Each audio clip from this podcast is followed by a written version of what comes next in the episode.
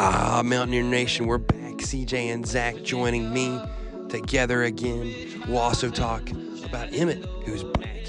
After a one year hiatus in the Northwest, he's back in his home, the second home here in Morgantown. Talk about how that basketball roster is kind of coming together here after the portal's kind of done its thing. We'll also get into football and how we added a, a big D tackle from the portal and Mr. Lockhart. We'll also get into the JT Daniels situation and how that's going to affect the football team with Zach and CJ together for the first time. Then on the back end, we'll talk all things Mountaineer baseball as they rebounded after a little two game skid there. Uh, and the loss in the opener against Kansas, but came back on the weekend strong. So you guys know what to do. If it's in the morning, grab that coffee, Phil style. If it's in the evening, grab a drink and come on back because we're talking all things Mountaineers on the porch. Let's go.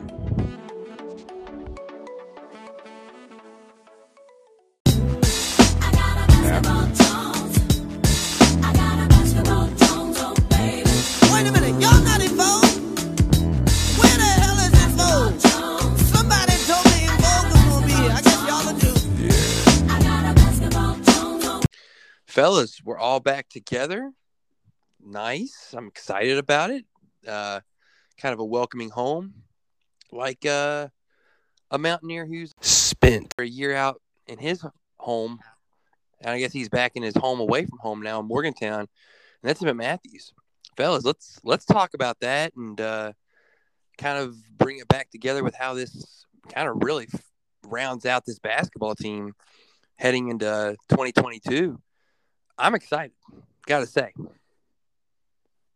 Oh yeah, totally. I think wing was a big time need, and I don't think any of us expected it to be Emmett or anybody else who had defected previously. But I guess that's why you don't burn bridges. Am I right? Yeah. He kept saying Yeah, he I didn't think- do it. Yeah, no, I think that's completely right. Um, you know, I don't think any of us foreseen it. It was Emmett. And then when he kind of re-entered the portal, there were thoughts and people started talking about it. But you know, you bring in a guy who knows hugs, knows the system, you know, knows kind of what the expectations and things are, and you know, like you said, wing was a big need. Um, kind of helps when you can bring a guy in that kind of knows everything that's already there and um you know, played with, you know, um, at least Kedrian Johnson. So I mean, I think that that helps him at least he knows at least one of the guys in the locker room. And Erik Erik Stevenson as well. I mean, they were AAU teammates out there in Yeah. Washington together. Um, big buddies. I think that's going to be a really kind of a cool to see how that maybe that chemistry sparks between them, and then kind of you know how it goes with Keedy as well. I mean, I, I'm very intrigued to see how that kind of plays out for Emmett. Um, hopefully, we can get out and run a little bit uh, with him and Stevenson and Keedy, and Toussaint likes to run. I I really like that. One thing I mentioned to a guy I was talking to earlier about this whole thing is not only is it good to have Emmett back because you know he knows the system, he knows the place, he knows the coaches, all that stuff, but he realizes what the expectations are. He's a veteran guy. He has been around. He's played a lot of you know big time college basketball. 123 starts, Zach. Yeah, that's big time. But he and Keedy are the only two guys on this team who have played multiple years under Huggins. I mean, you got to have guys like that. So it's really nice to have him back to provide that kind of, you know, that leadership, that, you know, le- that example that he can set for the other guys, especially the young guys and even the new guys that are coming in that have got to figure out, you know, how it's supposed to go. Kind of lead by example. Um, and Yeah, well, and I think Stevenson helps you out there too, where he didn't play under Hugs. I mean, it was a Hugs disciple. I mean, you know, Frank Martin is basically Hey. little Hugs. and Gregg Marshall at Wichita was no, uh, not a guy cakewalk. who was who was easy to play for either. No, Obviously. no, no. Gregg, I I've had the pleasure of meeting Gregg a couple of different times when he was at Winthrop. He's he's an intense dude. I mean, that, there's no doubt about it. Uh, And you think about it too, and we're kind of talking about, you know, uh, a little bit about Stevenson here. I mean, he has 125 career games in college basketball. So, you, and I think this is different than what we saw last year, right? In terms of what we got from the portal with Carrigan and Paulicap and Malik Curry. Those guys hadn't been on the big, big stage. I mean, Stevenson, Wichita State, South Carolina, Emmett obviously played, you know, as much as he played with us, and then a year out in the Pac-12, and then Toussaint. Toussaint played 98 games in college basketball at Iowa. It's like you've you've picked up three dudes who have been in big arenas, have played against some of the best competition. You've got them together. You've got some good, talented young pieces as well, and you added some three, you know, probably the top 10 JUCO players in the country, all bigs into that equation. I can't wait to see what what comes and, and how and how this team gels come November. And one thing I want to add to that too is, you know, although we have added a few JUCO guys, Suemnick, um, Jimmy Bell, Wagyu, like those big guys are JUCO guys. But we've also brought in, like you said, Emmett, Toussaint, um, Stevenson. All of those are Power Five guys. You look at the guys that we brought in alongside the JUCO guys last year; they were all Group of 5 Mhm. against them. It's Yep. just a different level of basketball. But It is. also requires some, you know, learning curve, some time to adjust, and that's something we really can't afford. So I'm glad that this time around they're getting guys that have been there and done that. Absolutely, Zach. And you know, interesting too. I know CJ brought this point up as well. Like talking about Stevenson, you know, playing for Frank Martin. I mean, I'd say there's a lot of similarities style wise and how they play the game, and so that I think that'll be an easier learning curve from him as well. Um, Totally. I mean, I, I, it's just I think this team will run a little bit. I think we'll be very good defensively, and I think that's one thing that Huggins. I know we've talked about this. Both of us have talked about this at different times. You know, talked about this at different times with both of you guys. How I think Hugs was getting tired of having to say, "Well, you know, we got a guard. We got a guard." This group's going to guard. Like I think he knows that, and I think we went out in the portal and we got guys who could rebound. You think about Emmett last year, averaged six. Stevenson averaged close to five. And then, you know, those three Juco big men, I mean, they can all rebound the ball. And then you add in, you know, James Olaquando. And guys, I know I didn't say that right, but bear with me because I, eventually I'll get it. Okay. Eventually. Um, but our version of, of the big O from, from over in Britain, um, man, I mean, I think he's going to be a factor. We're not going to get destroyed on the glass this year, which I think then lends to us being back to being West Virginia basketball. Yeah, definitely. I mean, because if you can limit teams to to one shot and done, I think that that's a huge help. I mean, you go back and look at just you know uh, the Texas Tech game, you know, at their place. I mean, down the stretch, we were getting stops, and we just couldn't end the possession by by getting the rebound. And I think they had one possession where they came down and got what four or five opportunities on one possession, and it was in a close game. Those are just backbreakers, and you know that's the one thing I've I've seen in Huggins and and what he's gone after and gotten is we're not going to just let a layup line happen and we're going to get rebounds and we're not going to get killed there anymore and we're going to get back to back to what West Virginia basketball has been under him. And that's such a big part of what he wants to do. I think that's obvious. I mean, obviously last year was an example of, you know, how you don't really want to play defense, how you don't really want to rebound, and he's not having that. This is a total turnaround as far as that's concerned, and this is going to be a team that more so exemplifies his DNA. And people are going to be concerned about the scoring. Hell, I'm wondering where the scoring is going to come from. But, you know, the way Huggins likes to play defense, it lends itself to a lot of transition offense, a lot of steals, a lot of, you know, getting out in transition. So, you know, between that and guys who are just going to naturally have to step up in the half court, like, you know, Stevenson, like Emmett, Toussaint, I mean, he was a big time scorer in high school. He wasn't really expected to do a whole lot of that at Iowa. They also had a ton of guards ahead of him. And they had Luka Garza for two years. Right. I mean, he he was a very much so an ancillary option as far as uh, offense is concerned. And I'd say a pass first point guard, Zach. Really? Yeah, absolutely. And then he he could still assume that role more often than not in a Mountaineer uniform. But you know, I'm not just going to sell him off and say that he can't contribute on that end. I mean, seven, eight points a game, that would be phenomenal Hey, from hey, point guard. And I think Keedy, if he tends to play more off ball with Yep.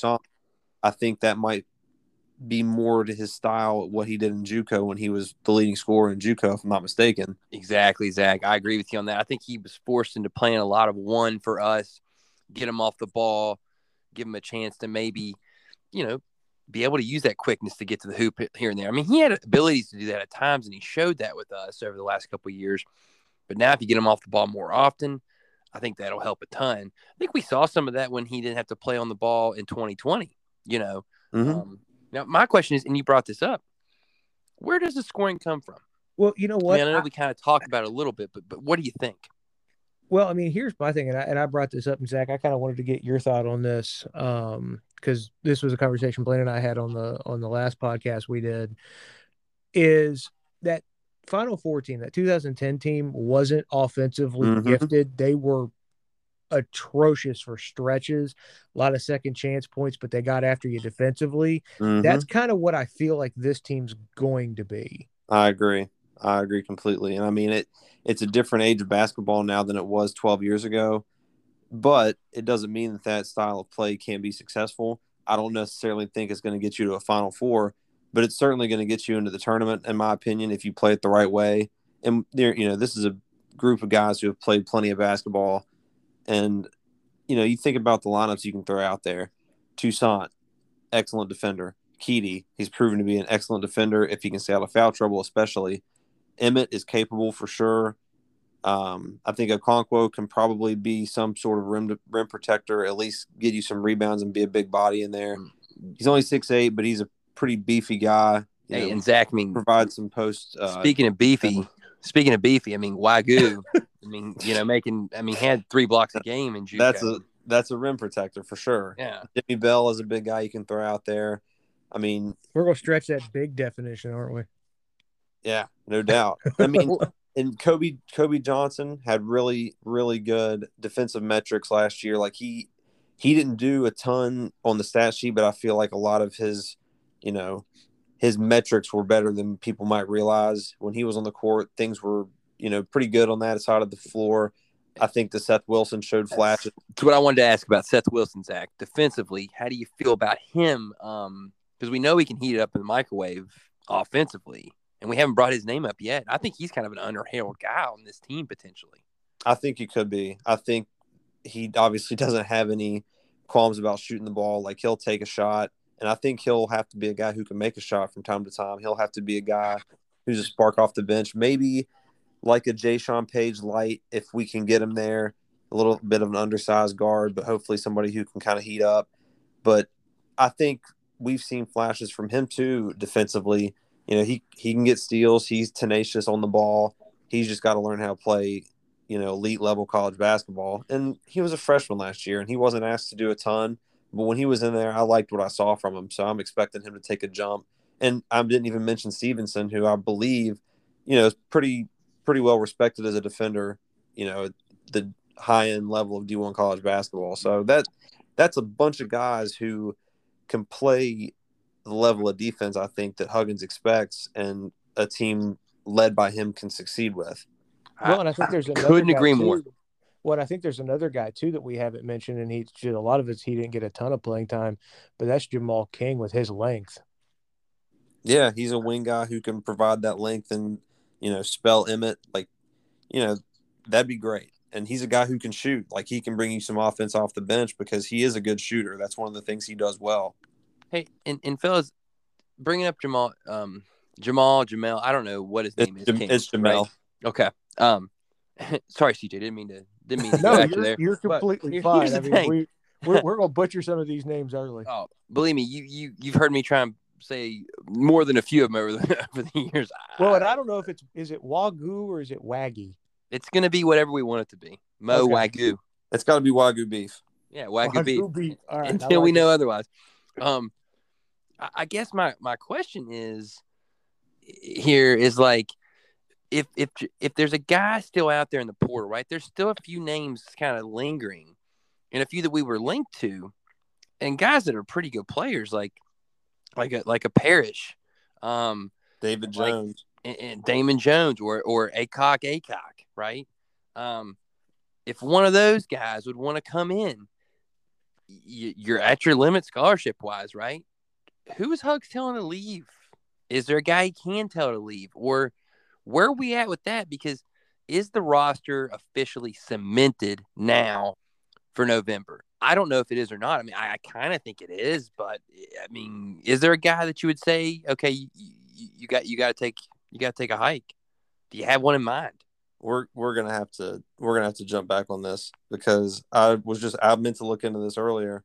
It looks like David Jones went to St. John's and Akok Akok went to Georgetown.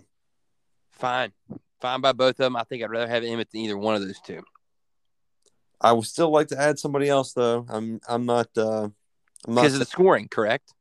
I think we've got to have a you know wing scorer especially, but you know you think of a guy Baylor Scheierman, he cut down his top five. Hell, he cut down his top ten earlier this earlier later last week, and we weren't even in the top ten. So you know we got to have somebody we can bring in to score. I think because we will need that, despite the fact that we're gonna hang our hat on defense. It's still nice to have a guy who can put the ball in the basket. Exactly. Hey, and Zach, question there, real quick on that. Can Emmett be that guy I don't know for this team? I, I think he might might be able to. Right? He said he shot the ball better at Washington. The numbers do bear that out. hmm He was asked to be the guy out there, and he handled it fairly well.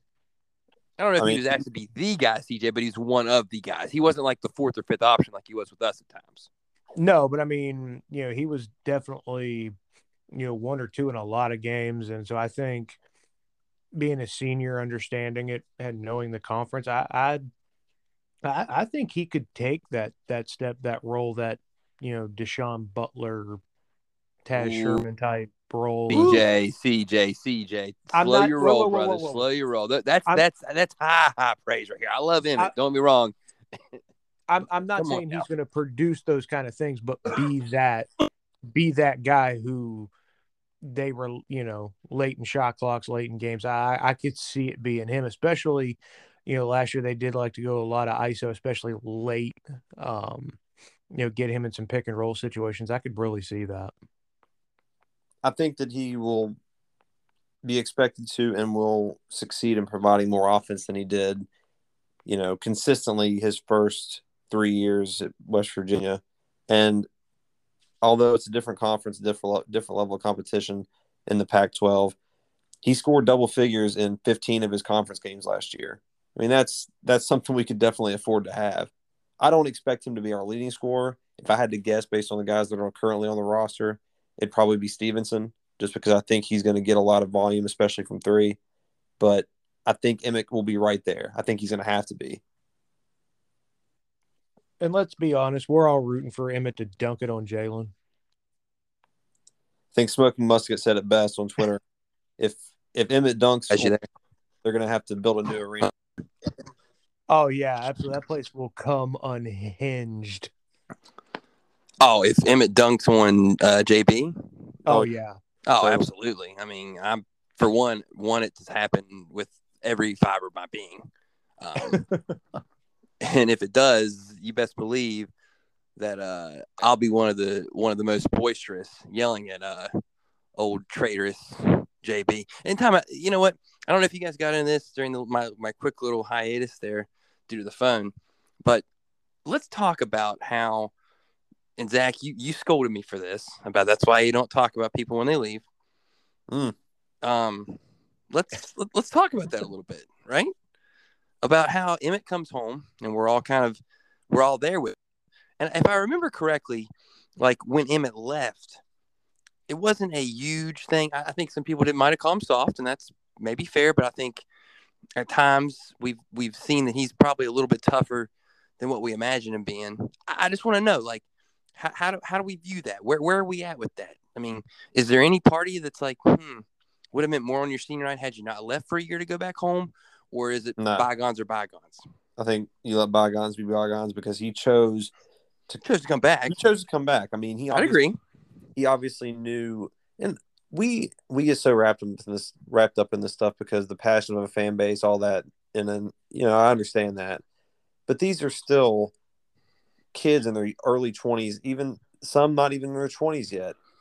I think we can all admit that we didn't make the most especially influences that we had growing up at that age, and think about all the things kids are hearing from every direction. Like everybody thinks that they have the best interest for these kids. Kids think thing, but in most cases, that's just not true. And it's really hard to know kind of stuff. So he probably thought making that move to Washington was best for him. He was there a year. Uh-huh. Turned out that wasn't the case. So he made his way back to West Virginia, where they were glad to have him back, and I'm I'm happy for that. I don't think there's any love lost. at all. I'd agree with you, Zach. And I think CJ, I mean, you kind of talked this a little off off air, but I do think that there might have been a reason behind that. Somebody maybe planted the seed. Hey, take a chance, to go home, maybe pay a little more money, yada yada. And CJ also, you know, you brought up the fact that you thought kind of maybe the the locker room has changed from where it was before when Emmett left in just even a short year, and that made him willing to come back. Yeah, I mean, because I think he may have looked around because when we heard Huggins say it, especially towards the end of the year, that you know guys weren't weren't playing for we, they were playing for me. Um, I think maybe he saw a little bit of that. And, and if you hear what he said in his interview, you know, basically, I got a chance to play at home. That was cool, but at the end of the day, I got to make the best decision for me. I did hear that, CJ, and that was a. I'm not gonna say uh, disheartening, but that's part of my deal with the whole portal to begin with.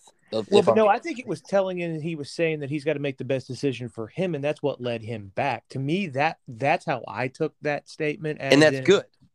You know, I I did that. It was cool. He saw the kind of shifting. It goes into the don't burn bridges, stay in contact with people, and I'm sure once he kind of saw it shift through mediaries, because it let's pretend that they followed the rules that athletes aren't allowed to, you know, have contact with coaches if they're still on a roster Lincoln Riley, you know, and Jamila Die. yeah, and probably put out through some people through some back doors like, hey, would you know, would you be interested? He got the green light, jumped in, and here he is. You know, and I and I definitely do think it is bygones, you know, be bygones. And yeah, you know, people would have labeled the move as soft, but I think what helped it is he went home. Like it wasn't like he went to Baylor or he didn't go to Texas Tech or Kansas. Oh. Like he went home. And hey, CJ, let's let's let's bring one thing in here real quick. Not so much. I think the criticism at Emmett at times was maybe soft as a player, not that the move was soft. Because I think anyone, and you know, I think Huggins would be the first to tell you, he he came home after his time at, at Kansas State, even for a year. So like, going home is always acceptable, right? Oh yeah, absolutely. Yeah, so let's uh, make sure we get that out there. I'm not saying going home is soft by any means of the imagination. I think it's more at times people maybe thought he could have been a little tougher as a player for us. Cor- correct, and, and there were probably some people out there that thought him transferring out was soft. I mean, it, you know, everybody has an opinion on that, and you know, I, Emmett did say, you know, he felt like the portal probably needed some some better rules and some better you know procedures for it. You know, and I don't think anybody disagrees with him, but at the same time, I think it is like he said, hard to be completely outspoken on it when it's benefiting him in this way for an opportunity to come back and in his words try and win Huggins a title. Hey, I, I love hearing that last part of it. Oh, absolutely. Say Zach, I mean, you got you got anything else here, real quick, before we kind of close the book on Emmett and uh, kind of the the basketball team in general here before, because I want to get some football conversation here between us, because the portal was good to us to get in football as well. Uh, before we get into that, No, I just I think that you know Emmett coming back, you know, it has the potential. Obviously, you know, you never know which way it's going to go, and it it could end up being a mixed bag, good and bad. You just don't know. You got to see what shakes out whenever November rolls around. But you know, this could really end up, I guess, helping his legacy here because I feel like there was a lot of disappointment with him not only because he transferred, but what he did after his freshman year, which showed a lot of flashes of really, really solid play. And even if you go back to the tournament game in the Big 12 against Texas Tech, where he exploded and had that 28 point game, like from there, myself included, I think a lot of people thought, you know, that was a sign of things to come. And it really just never materialized. I'm not going to say that that kind of stuff is going to be consistent with this final this final ride in Morgantown for him. But I think he has the opportunity to try and make it more so what he shows on a consistent basis for West Virginia. And I think that he wants that. I think that he wants to have a successful year, you know, his final year in college, and he wants to do it for WVU. And, you know, I think we can all say we hope that's what happens. Man, I, I love everything you just said, Zach, especially the legacy portion of it, because I think with this team, if he could be the guy or be one of the main cogs and kind of show that promise and, and flash that again and win some big ball games, yeah, I mean, I, am not sure everyone always would forget the fact that he went back to Washington for a year, but I think it would go a long way toward it, and he'd become one of the one of the favorite sons again. And one last quick thing on this too, before we get to football, what do you think this does for Hugs in terms of image with kids and in the portal? I mean, this is one of the first times I've heard of somebody leaving and being able to come back mm-hmm. to their school. I think that's a huge thing potentially. I mean, I'm not saying that that's I don't know. Maybe it's just a special circumstance with him and Emmett, special circumstance with our program and how we kind of continue to be family. And like we've continued to say, not burn bridges. I love that we're using that, by the way. We could use a lot of analogies, but burn the bridge, right? I, I think that's a fun thing that we're, we're bringing up here, by the way.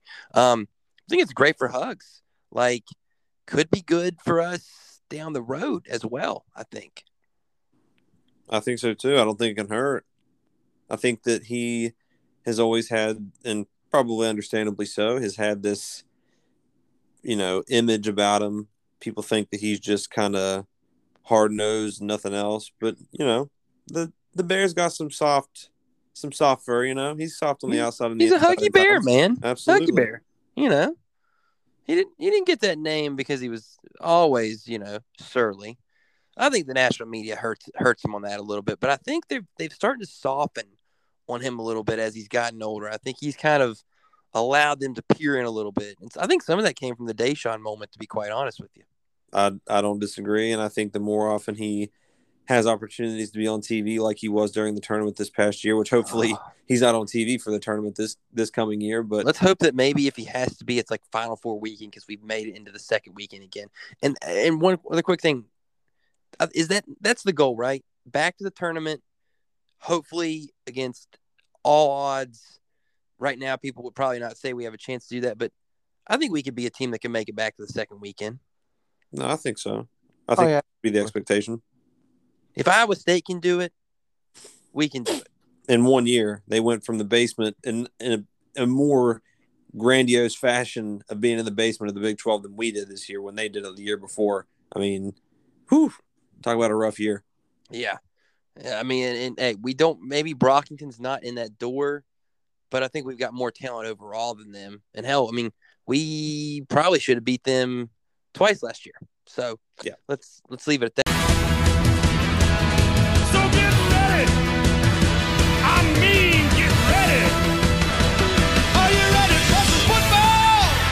Fellas? I do want to get in because we we have not had to have this conversation together, all three of us yet, about how the portal helped us in football, real quick. Um, the big one, obviously, JT Daniels, but then the one that, that we just you know just broke here, um, you know, this last couple days, the big defensive tackle from Georgia Tech, who now's got three years to play with us. I was very impressed by that. Yeah, I mean, you sure up depth on either either line, I think that's something you can absolutely get behind, especially when you lose a guy like Mesidor in the middle of that off or that defensive line. Not to say that Mike Lock can replace him and his productivity, but he'll absolutely be a guy. He's going to get plenty of playing time. Like between him, Jordan Jefferson, Jalen Thornton, those guys are going to be rotating throughout the throughout the season in the middle of that line. So any depth you can get in that spot is really nice to have. Oh yeah, anytime you can add depth, it's it, it's massive, and I think if nothing else, I mean that definitely helps you there and rotating some guys out, keeping that fresh, um, especially with the the the Mesidor departure. Um, but I absolutely love it. You bring a guy in who he's going to have time to to develop and really really learn and and become productive. Uh, yeah, I mean, three hundred pounder definitely can run stuff. I I like it. I think it's an, like you said, shoring up a, a, a, position of need on the line, big time. been in ACC stadiums. You gotta love that, you know. Um, but real quickly here, fellas. I mean, as nice as the Mike Lockhart pickup is in the portal, and we'll probably get a couple more more dudes. I mean, the crown jewel QB one, uh, even though no one's probably officially given him that title, JT Daniels. And by the way, we all were kind of thinking that the the portal was and him getting moved and coming to Morgantown was going to kind of shake up the QB room. Uh, quite the contrary. Goose is not gone. Greene is not gone. Nico had no issues with it. That's a pretty damn strong qu- quarterback room. They seem to be unoffended. At least I, at this was, point. I was shocked. I, uh, I was kind of a little little shocked that I thought you know, one would have left. I think the over under one and a half was a little high, but I, I thought, thought- one was. I thought it was close to accurate. yeah, I mean, but I, I do like the fact that those guys said, you know what, he's coming in. It's still, you know, by all accounts, a battle. Um, you know, I, I, how much of one who really knows? I mean, we won't really know till JT gets here and starts taking snaps, but you know, especially for for a guy like Nico, I mean, this is an opportunity to to learn from a guy who's played in, you know, big college football games, been around big atmospheres, and you know, for a for a guy who still should be a senior in high school, um, to really kind of pick the brain of a guy who's been around. And we'll we'll we'll take that. Um, Zach, Mm-hmm. kind of want to hear some thoughts with you. You know, on Daniels. Now that we've had a little more time to digest it. I mean, still feeling real good, especially now that the quarterback room's intact as well. I mean, I think that that is about as ideal a situation as you could ask for because Perfect. one of the biggest things coming into the season, one of the biggest questions, if not the biggest question mark, was what we were going to do at quarterback. You obviously had a three man race for that job, and regardless of who got it, it'd be their first time manning, you know, that starting position. And you know that's that's huge, and it's really hard to be a successful football team unless you know you've got a guy like Bryce Young at Alabama with all the talent around him to be successful in a situation like that. But now we've got a guy who has experience under his belt, all the pedigree you could ask for. You know, he can make the throws as long as he can stay healthy. He'll be a good, a really good quarterback to have. And if you can manage to keep these other young guys around, despite that fact, despite them essentially, you know, they're going to compete for the job and try and, you know, fight for it. But at the end of the day, it's not likely they'll take it. But to keep them around and them want to still stick it out and see if they can be the guy that's up next or stick around and see if, you know, maybe Daniel's injury history rears its ugly head again and they get their shot again. It's just good that they stuck around. I'm I'm kind of beating around the bush there, but I'm just really glad that this is how it's all worked out and hopefully that's the way it stays. You know, hundred percent agree with that, Zach. And you know what? The quarterbacks, for the most part, in the spring game looked uh, I was uh, impressed. very raw, but impressed at the same time. I, mean, I obviously wasn't on here mm-hmm. last pod to talk about it with you guys, but I thought I thought Crowder looked especially impressive. I mean, we really haven't seen anything from him, Agreed. and he he looks sharp. And they can all move. That's one of my favorite things. They can all get out of the pocket, which that's actually one thing the Daniels cannot do. Yep. Yep. But you know what? What's good about that though, Zach, is we do have a an offensive line now that's in unison, been together for a while. I think it's going to be one of the strengths of the team. Mm-hmm. You add that in with the running game that I believe Tony Mathis is going to be the guy.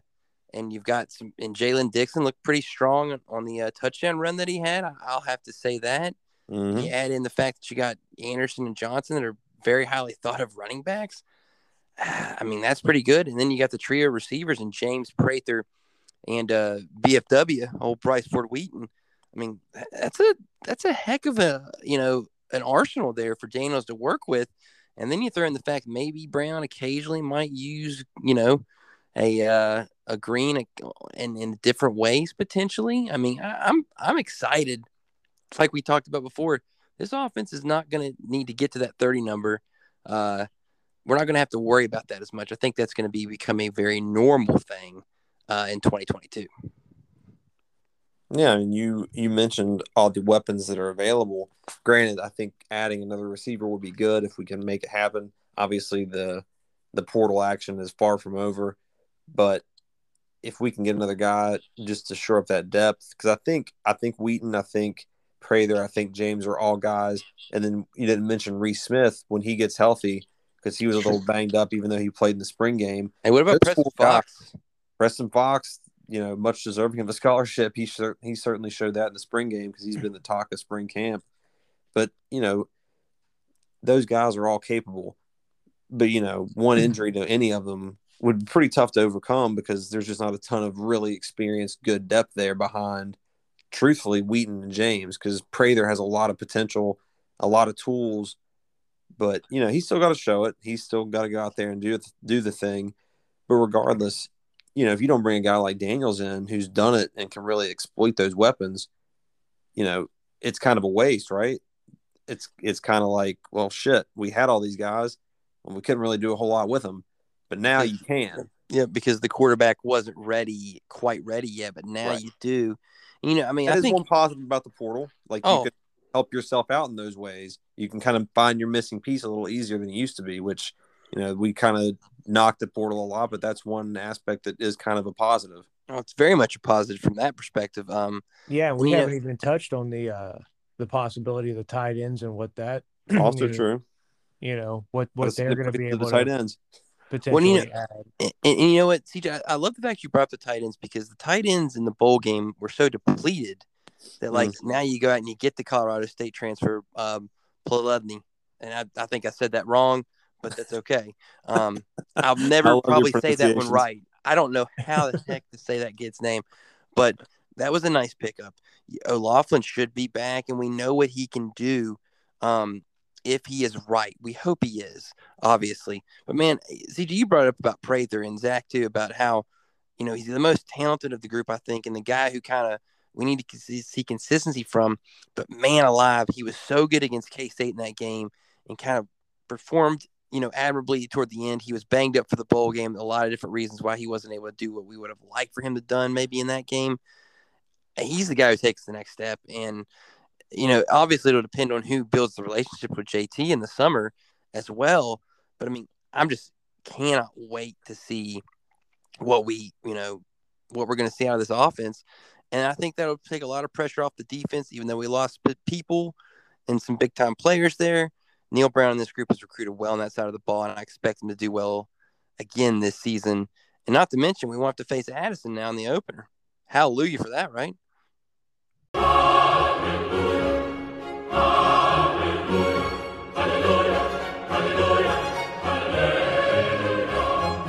As much as a competitor as Charles Woods is, I'm sure he's not upset that he doesn't have to go one on one against Yeah. him. Yep, the portal, the portal uh, smiled upon us there, didn't it?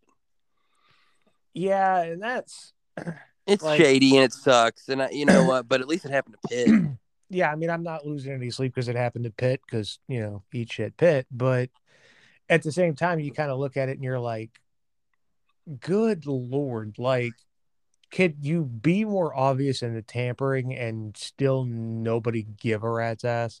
Oh, definitely. You know what's funny is think about all the stops that Pitt pulled out to try and get him to hang around still. I mean, bringing in Aaron Donald, Larry Fitzgerald, like the same position, like I mean, the godfather of the NFL almost to a certain extent. And Pitt football was like put on the map because of Larry Fitzgerald.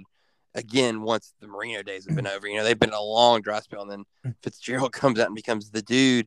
And that guy wasn't even enough to get him to stay up there and play at Heinz Field. But I mean, let's be real. Who would want to stay there and play? Like, come on you reached the ceiling last year with Pickett, and now he was gone. And yes, Levis can come in and do what he wants, but you're going to play in front of what ten thousand fans and just a bunch of empty yellow seats. No one wants to do that. Good for the kid; he got to leave, go elsewhere, and even better for us that he's not going to be there for the opener. And just think for a second about Caleb Williams throwing to to this kid Addison in Lincoln Riley's offense next year. Like they won't win the Pac-12, Zach. Back on the map. They won't win the Pac-12. Yeah, Ooh. think about had you know Drake. I'll call that now. Stayed. That's true. That would have been scary, scary. Uh, Utah. Cameron rising from the ashes will win the Pac-12 again next season. Hey, don't don't get me wrong. I think that'd be awesome. I would love nothing more than for Riley to get just shadowing the Big Ten, the Pac-12. Like that'd be awesome. But I don't know, man. I still am such a Caleb Williams truther. I don't think I can change. Yeah, Zach, I'm with you. I mean, there's no one better to uh to take take a big old fat L than Lincoln Riley, and that's why that's why I like Cal Whittingham and those boys. They host them mid October at Rice Eccles.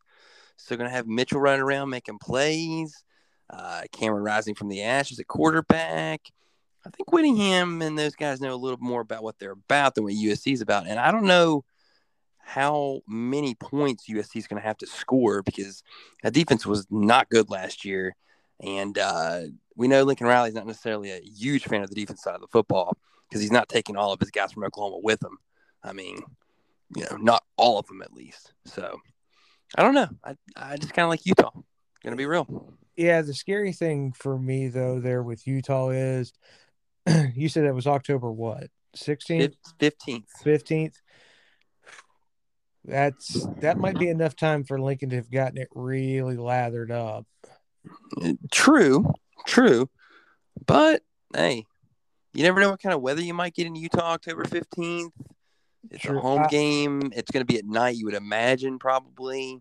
Yeah, I'm it probably ends just up being a night game. I, I I'm just gonna say whoever has the ball last wins.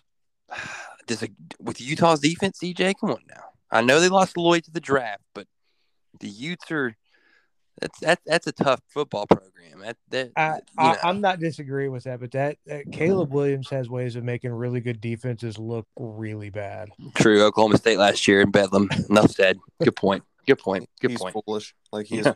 he is ridiculous. Yeah, he he's almost like a cheat code at times. Hey, and so the cheat code that is Caleb Williams, we don't have to face that now in Morgantown. Zach, I kind of want to get real quick with this, and me and CJ maybe a little more time to refine these, but ceiling and floor now for this team. Now that Daniels is there, we're kind of getting a little more crystallization of rosters. Not exactly fully, but we kind of know what's coming and going. How do you feel? Do you feel comfortable giving a little bit of a, hey, worst case scenario this, best case scenario this for this football team? Yeah, I can I can probably give that a little try, but I mean, Yeah, obviously, it's still subject hard to to tell. change. We're Yeah, still only in. May, you know. very preliminary. Yeah, extremely preliminary. This is like this is like a Mel a Mel draft like uh Kiper mock 1.0 or Right, maybe Kiper even like a 0.5 0.0, even here. 7.0. Yeah, Yeah, the way too early. right. Um, let me think. I mean, obviously, we'll start with the floor because you know we'll get that out of the way first. I think, I think honestly, even you know you factor in potential injuries, say to Daniels, which you know very possible Mm-hmm. history. I think, I, I really want to say, this six wins is the floor. okay. Okay. I think five is probably more realistic as a floor, but I'll say six because you know I'm ever the optimist. I think that's well documented. Hey, I love it, buddy. I was even going to say seven myself, but that's I'll, I'll roll with your six. I think we'll split the difference there. Then that makes sense. That's right. That's I right. think for the ceiling, you know, we've talked about the quarterbacks in this league. You know who's proven themselves, who you know has still hmm. yet to be even a starter in this league or in college football in general. I think Daniels has to be considered one of those guys who's up there. If he's able to perform like that, and this receiver group is able to take a step in the right direction and really explode like we hoped they might last year, then really come to fruition, you know, offensive line ends up being one of the best units in the in the Big 12. I think 10 wins and a conference championship appearance is definitely in reach, but I would say that's the ceiling. 10 wins and a Big 12 championship appearance. Hey, now Zach, let me ask this question. I love where your head's at, but if we get to the damn game, let's win it. Oh, that's at that point in time, why can't we? So let's move that ceiling up just one more game. Why don't we? that's hey, let's see it. I mean, Now, let me ask you this. Yeah. 11 and 2, Big 12 champion. Are you willing to say that that's worthy of a potential playoff spot? I mean, Well, obviously depends on everything else, right? But Yeah. it's you're in the conversation. Hey, that's good enough for me. Oh my mean- god. I'm sorry. This dude for the Mavericks just completely did a backflip off a dunk and he's not dead. Like he landed on his head. Mm, Whew. Sorry, go ahead. that's all good, dude. I was I thought you were talking about this uh guy from the Rays who got hit in the shoulder in baseball. Shit, I'm watching baseball. It's playoff basketball. Yeah. This is way better, dude. There's like three thousand people in Oakland. They're sitting on every pitch. Anyway, Rest. hey, I've got money on this right now. Enjoy. No, no, no score in the eighth inning, and it's looking good. Um, anyway, I mean, Yeah. reality of it is you're gonna have some good wins non-league. Just let's let's just throw it out there. Could this team make the playoff? Is it asking way too much, or is it like the dream of dream? Right? I mean, we're talking about it. We're talking about the ceiling. I, Is, I the, will. is I the will, ceiling a potential playoff? I will say one thing. Before Daniels, we oh, we were, like whew, yeah, eight wins. Eight wins, maybe. It's funny what a quarterback can do for an outlook. Well, It really the- is I mean, hilarious. Well, it's the most And understandable. position on Yeah. the field. Yeah. Uh, I, I, I think it's a I think it's a a realistic dream. I mean, especially if you way to look at the way the the, the schedule sets up. You know, I- and the I'm- way the conference is. yeah. yeah, I mean, just kind of scrolling down through it real quick when you ask that question. y- You know, I mean, you got to get over the hump against Oklahoma. Um, That 'cause we game's in Morgantown, and it's correct, late. but I you know like we that. still haven't still haven't beaten them since we've Oh. joined the league. I'll also say this: Dillon Gabriel is no Caleb Williams. He's no Spencer True. Rattler. Even I don't think he's Yeah. definitely not Baker Mayfield either.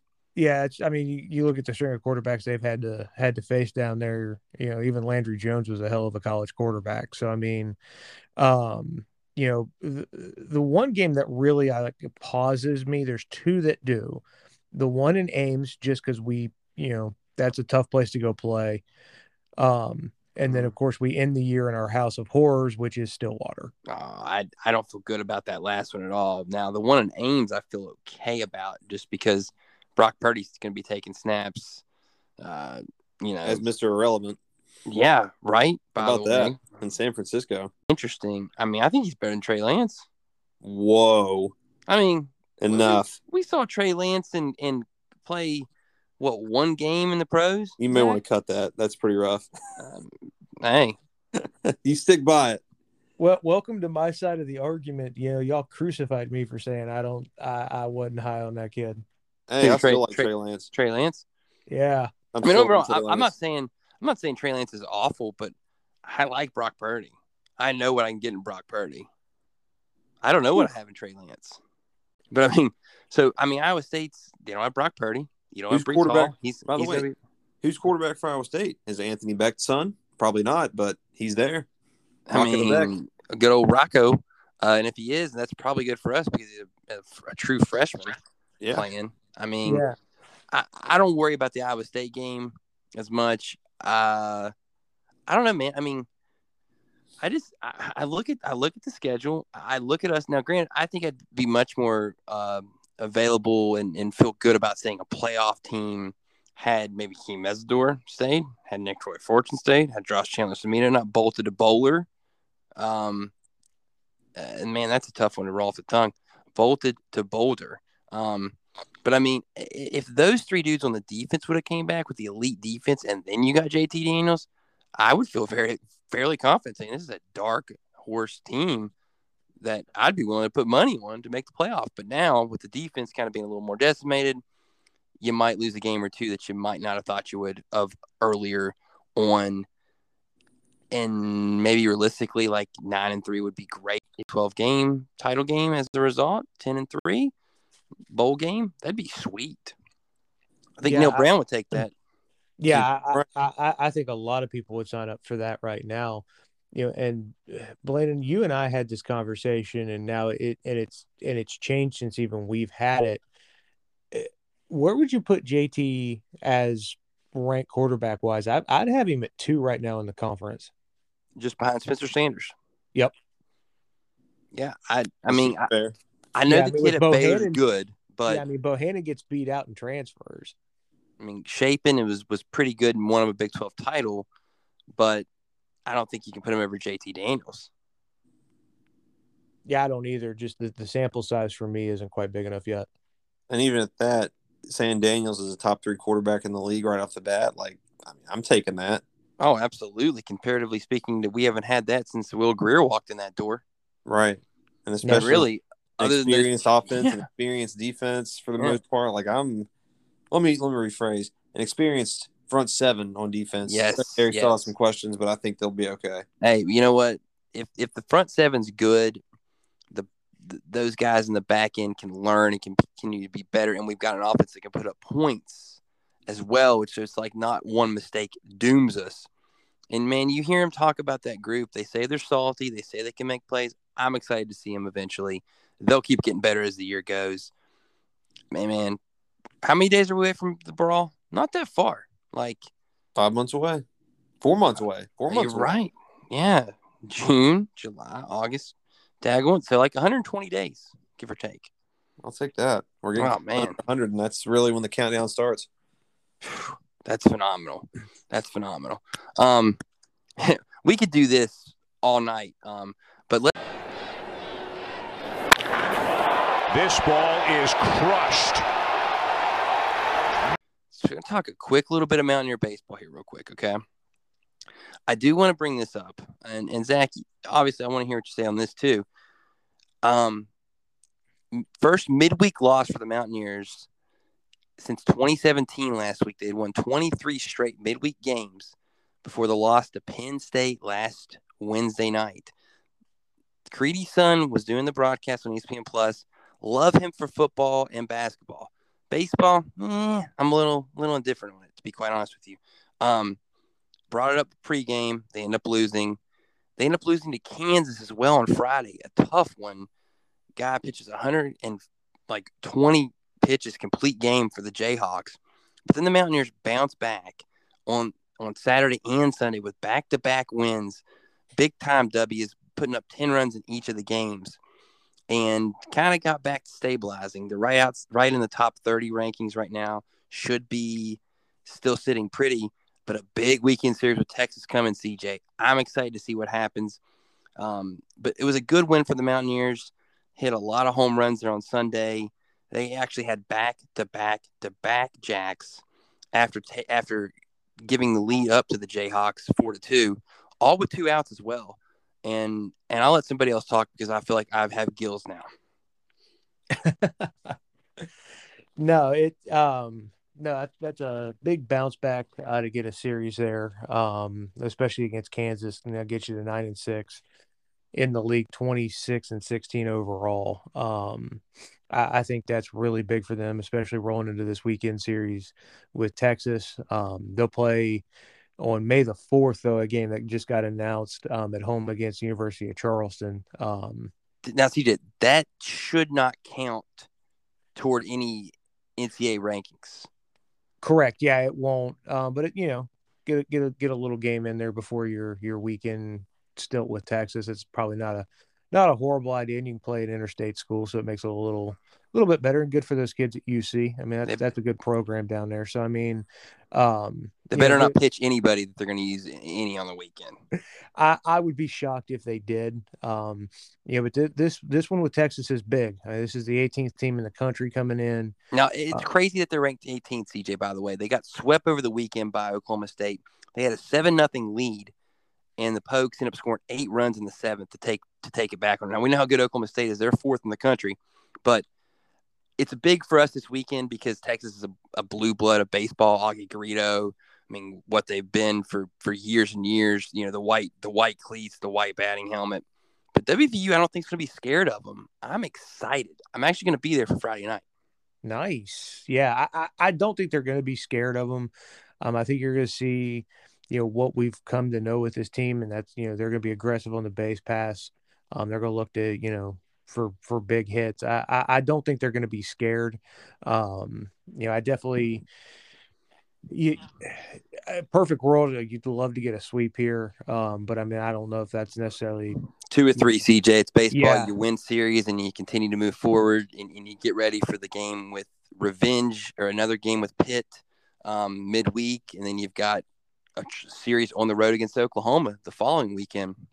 Um, yeah, I mean, plenty, plenty of opportunities here to continue to build that resume as you march towards the the road to Omaha and you know the regionals.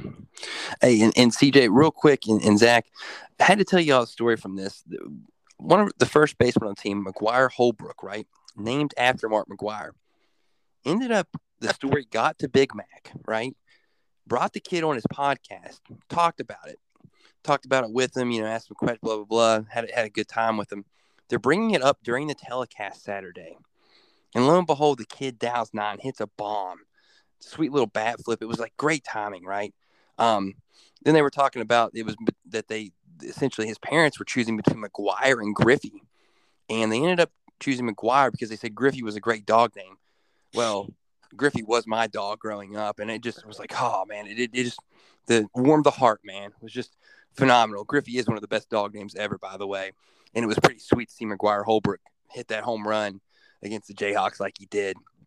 And man, he's only a freshman, and that's what's crazy about this team. Grant Hussey's a freshman out of Parkersburg, pretty good player. And then you got some you got some guys with some experience, and Scott and Davis and Tucker.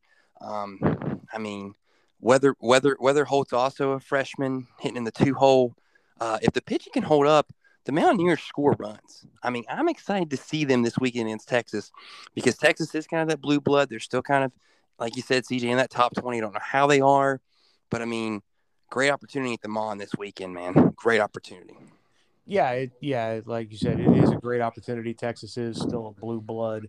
Um, you know, and if you're West Virginia baseball, this is the these are the weekend series where you want to kind of show, hey, we belong. We're not just you know what we used to be. This this is the weekend to to take that next step up and kind of announce, hey, we're we belong in the conversation as well in this conference. And, and you know, CJ, I think it's important to note that the fact that they did go um, and rebound against Kansas after losing the midweek game to Penn State and then losing the Friday game to rebound and win those two against the Jayhawks. Even though it's not a great program, that could have been disastrous, and and it did not end up being so. I think Yeah, that's, that's- huge. Yeah, I agree with you because I think those are spots in the past where you, they just quite weren't ready for it, and you, and you drop, you, you know, you end up losing two or three or losing all three in a series that you should have. Those, those were kind of some of the old signs, old ghosts popping up, and I thought they did a real good job of kind of putting those back to rest and saying, no, we're we're different than what we have been. you've you- you've got some guys that um, you know sort of have a little bit of a pedigree, right? And and Mazey's he's been able to kind of bring a, a tenacity and a uh, an attitude uh, up there to Morgantown, you know, in, into this baseball program and, and breathe some life into it and exciting, man. And Zach, let me ask you, buddy, what would it take to get you to watch on ESPN Plus? Is there any way during playoff basketball season you would tune in for the Mounties in baseball? Do you have to get in the tournament before you before you're locked in? Big Twelve tournament? Where are you at on that? Gotta ask you. Gotta ask you. I'd say Big 12 semis. If they got to that point, I'd probably be tuned in. Okay, Big Twelve semis. Okay, so we got to get there for Zach. Big Twelve semis. Let's figure out the link. We'll get him on the Globe Life. We'll, seem like a realistic accomplishment? That's something they, that's something you think they can do? I- absolutely, they're, they're right there. Um, I mean, the, the league is so good. I mean, Texas Tech and you know TCU and Oklahoma State are all right in that area, being top regional seeds, right in the top 16. Texas is pretty good, and WVU and Oklahoma right there. There's six teams that are probably going to make the tournament. Semis is definitely attainable for West Virginia. Um, and you know we get hot that weekend at Globe Life. I'm not saying they couldn't find a way into the title game, but maybe even find a way to win it. Although it's going to be tough because Texas Tech is cr- crazy good. So is Oklahoma, Oklahoma State. State, yeah, Yeah. Oklahoma State's super good. They really, I mean, they took it to Texas this weekend with that sweep. So, I mean, the- you, you gotta, you know, you gotta temper the expectations a little bit. You hope the draw works out for West Virginia.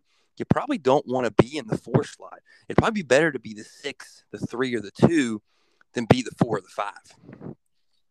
Oh yeah, completely. Yeah. Um, I mean, I, I, and one other thing too, the West Virginia is, and with Mazey, the bullpen has really become a very, very formidable unit. And I think in college baseball, if you have a good bullpen and you have guys that you can bring out there and know they're going to throw strikes and you're confident in that, man, it changes a lot of things. And they were able to do that this weekend, especially on Saturday against Kansas when things weren't looking good for a little bit of time there when you're down four to two. They were Able to figure it out. I mean, pretty uh you know, it's it's exciting to see this baseball program potentially taking those steps to becoming a team that, you know, I would love to see us host another regional like we did with Manoah, but uh, just to get in the dance again would, would be great to be the third time in Mazey's tenure here in the last six years that they would do so. Young team like they have, I think they continue to make those trips in into June and uh, have chances to play in regionals and eventually, hopefully, get to a super and then maybe one day punch a ticket to Omaha. I mean, that, that that'd be the dream. Oh yeah, absolutely. Anybody can do it. It's amazing. Yeah, I, I, I think he- he's, he's got the pedigree. He really does. yeah, what he's been able to do has been been fantastic, and I mean, it's he's got everything trending in the correct direction. There's no Hey, C- hey, CJ, let me ask you real quick. I know you're trending in the right direction. Do we have a bracketology breakdown here, real quick? Do you have something for us? Um, yeah, so I was trying to pull up now. Let's. Are we still are we still sitting there in the two three line most places? I'd imagine. I did hear. I know last week you talked about Maryland, right? They had a pitcher that threw a perfect game on Friday night. Granted, the Big Ten's weak, weak in baseball. There's like two teams this year worth anything. Maryland and Rutgers, by the way, two teams we'd love to get on the football field, right? Any day. Um, well, maybe not last year at the start of the season, but I mean, now Virginia Tech, obviously, too. We talked about that. They're somehow creeping into the top ten, Zach, somehow in baseball. I Mm. still don't, I still don't believe it, but that's another potential regional spot. So, um, so you, so not only are you in for Big Twelve semi, you're in for the tournament, right? You would watch tournament games, correct? Oh, Absolutely. Okay, okay. We had to make sure of that. I mean, had to make sure we didn't have to like get by a game in the tournament before you come back to us after the Big Twelve semis. You know, No, I can I can get behind baseball. It's just it has to be meaningful. It can't be one of the one of the games throughout the regular season that I just I don't know. yeah, it, it, I'm it can't it to can't be a idea that- pro game in May, pretty much for you is what you're saying. More or less. That's just kind of how I feel about it these days. yeah, the the the latest bracketology breakdown as far as the Mountaineers are concerned, um, has them right now in the Charlottesville regional as the three, Mm. Um, with Virginia, Maryland, and then Coppin State at the four. Virginia and Maryland are both pretty tough. Although I, I'm not scared of Maryland.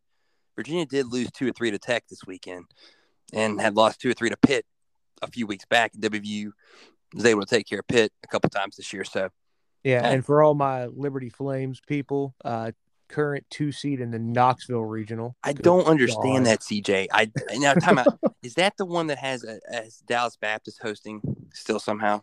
Uh, yes, Dallas The- Baptist is still hosting a regional with A and M, Texas Tech, and Penn. There is no way that's going to work. No way. They they lost two or three again this weekend. Now they did beat TCU during the week last week, but like, yeah, RPI is great, and I that's one thing I don't understand. Like in RPI and every other sport, like it's like people care about it, but it's not like the be all end all. In baseball, for some reason, the RPI is like gold. Like you can be number one ranked RPI, but be Dallas Baptist at 27 and 16. And there's teams that have much better records and they're barely 500 in their conference, which is not even that great. And they're like, yep, they're going to host a regional, no doubt about it. And I'm like, excuse me? I watched them this weekend and, that's- they barely, they lost to Illinois State on Friday. I watched it in a walk off. Like, dude had a chance for a double play and threw it away. Like, that's, give me, give me their regional if they're going to host one. Yeah, and that's well, and that's what makes it tough too, because there's another one out there that actually has us in the Blacksburg regional, which would be with Virginia Tech, Wofford, and St. Joe's. So right now, I think a lot's still up in the air, but I do think Dallas Baptist. I think in both I was looking at was hosting. Yeah, um, Surprised by that. Just saying. yeah. So I mean, I, I'm kind of with you. I, I would be shocked to if that's the way that ends up playing out, but you know, Hmm. who knows? You never. Hey, CJ, I know you were talking about Liberty Flames. What about our Davidson Wildcats? Do we got anything on them? Yeah, I was looking to see here where I saw them. Because I know last time we talked, they had us in a regional with them, and I was like, I don't want that at all. Yeah, I, I don't know. A lot of people maybe would really want that just because. they're They're 33 and nine, top team in the A10, and uh, at this point in time, uh, 25th in the uh, National College Baseball Writers Association poll. Yeah, for Davidson right now, this is the USA Today bracketology is what I'm using. Uh, has them in the Athens regional is the four with Georgia, Wofford, and Kennesaw State. Let's just put it this way: they put them in the four, as a four seed in that regional. Yep. We'll have a repeat of the Durno Lincoln team that took out uh, the boys from Chapel Hill. Let's just say that. And those that know know, and that was a magical ride for those guys. So don't don't sleep on those four seeds, Zach, in your bracketology there when you're filling this out for baseball. Okay, buddy. It's Oh, and you, and you know I will. hey, it's it's not like your your traditional 116 matchups. Okay, the four seeds make some noise in the regionals. Okay. Are you saying that a 16 team field would be better for the NCAA tournament in basketball? Is that what you're saying? I'm no, there, we we have we have 16 regional seeds here, buddy, in Oh. baseball. Yeah, so technically, I guess you could say we're having like four seeds hosting the first round, so it's like a 4-13 matchup, maybe more what we're seeing there. I guess. Yeah, and and and and and be careful on the on the bracketology stuff too. I mean, there's a bunch of them out there. USA Today does one, um, NCAA.com does one, Baseball America does one. I mean, and none of them are fairly consistent in it because it's pretty much a crapshoot. And it's so early too. I mean, there's still It- another month, and the midweek games. Some people factor them in a lot. Some some people don't care about them at all. It's it- Yeah, I understand that. Yeah, it, it get it gets a little weird. So I've been trying to stick pretty much with USA Today and Baseball America just to kind of get a general idea because those those are two that are usually pretty pretty fairly locked in. D D1 baseball is not bad, and so is the uh, the uh, NCBWA, the, the poll that I Yeah. Uh, Yeah. it's, it's a pretty good poll. Um, But Well, we, and- we, there there is no consistent Joey brackets for this thing. well, anybody's better than Joey Brackets. Um, but regardless, let's get let's keep it getting weird here. Hope it's weird in Morgantown this weekend when the Longhorns come to town, fellas. I think we fooled them again. You know, CJ, I know we did some baseball, but good morning, good afternoon, and good night. Uh, Until next time, y'all, let's take it easy. Let's go Mountaineers. Let's go drink some beers. Have a good weekend, y'all.